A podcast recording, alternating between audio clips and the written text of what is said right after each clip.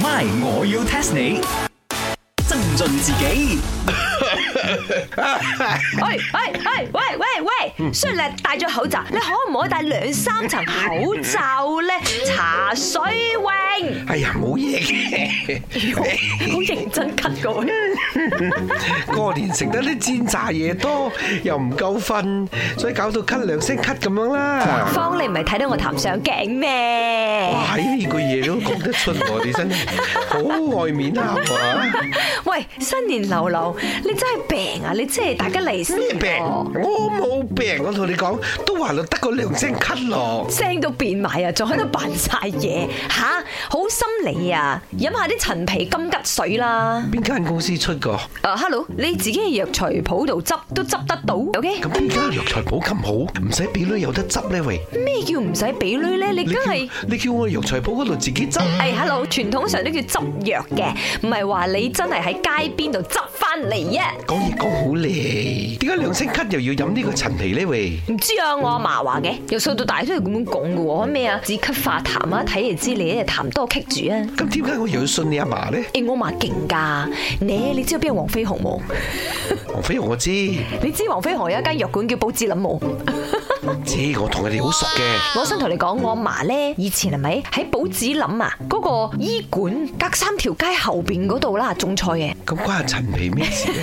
唔係，咁有時都要行過阿寶子林， 都有睇到黃飛鴻執下啲陳皮嗰度，幫嗰啲平民百姓喺度醫下病咁咯。又係執嘅喎。係啦，中又係講執噶啦，哎呀唔好嘈啦。喂，你真係唔知道陳皮其實好勁嘅咩？我要 test 你。 test test test test test 嗱，自古以嚟喺廣東咧就有三寶嘅，包括陳皮、老姜同埋禾乾草。嗱，聽我嫲講咧，寶子林佢哋啊，都係用呢個新會陳皮嘅。講咗咁遠，想問我咩呢？啊，所以 s 先講翻新會咧，係廣東嘅一個地方嚟嘅，咁用嗰度嘅陳皮先係最好。我而家要問你要 test 你嘅問題就係、究竟要儲幾多年以上先至可以稱得為陳皮呢？幾十年嗰啲酒呢叫陳年老酒，幾十年前嗰啲事情呢叫陳年舊事。陳皮呢家嘢，我諗閒閒地都幾十年啩。咦，咁啊樣楞好似幾啱喎！可陳年舊事，陳皮陳皮。不過陳皮又唔需要幾十年咁耐，少啲少啲呢個陳皮賣得咁貴，閒閒地都十頭八年啩，都唔使咁耐。唔通十頭八個月咩？養雞咩？十頭八個月，唔係啦。哎呀，答案係三年。咪先搞清楚啊嚇！養雞要十頭八個月，嗰只真係老雞乸咗，我同你講，我同你講。個雞籠真係會破產。 damn！我同你講，如果個金皮剝出嚟，你儲未夠三年呢，最多佢叫果皮或者叫金皮嘅啫。如果你儲足三年或以上嗰啲，先至能夠被稱為陳皮噶。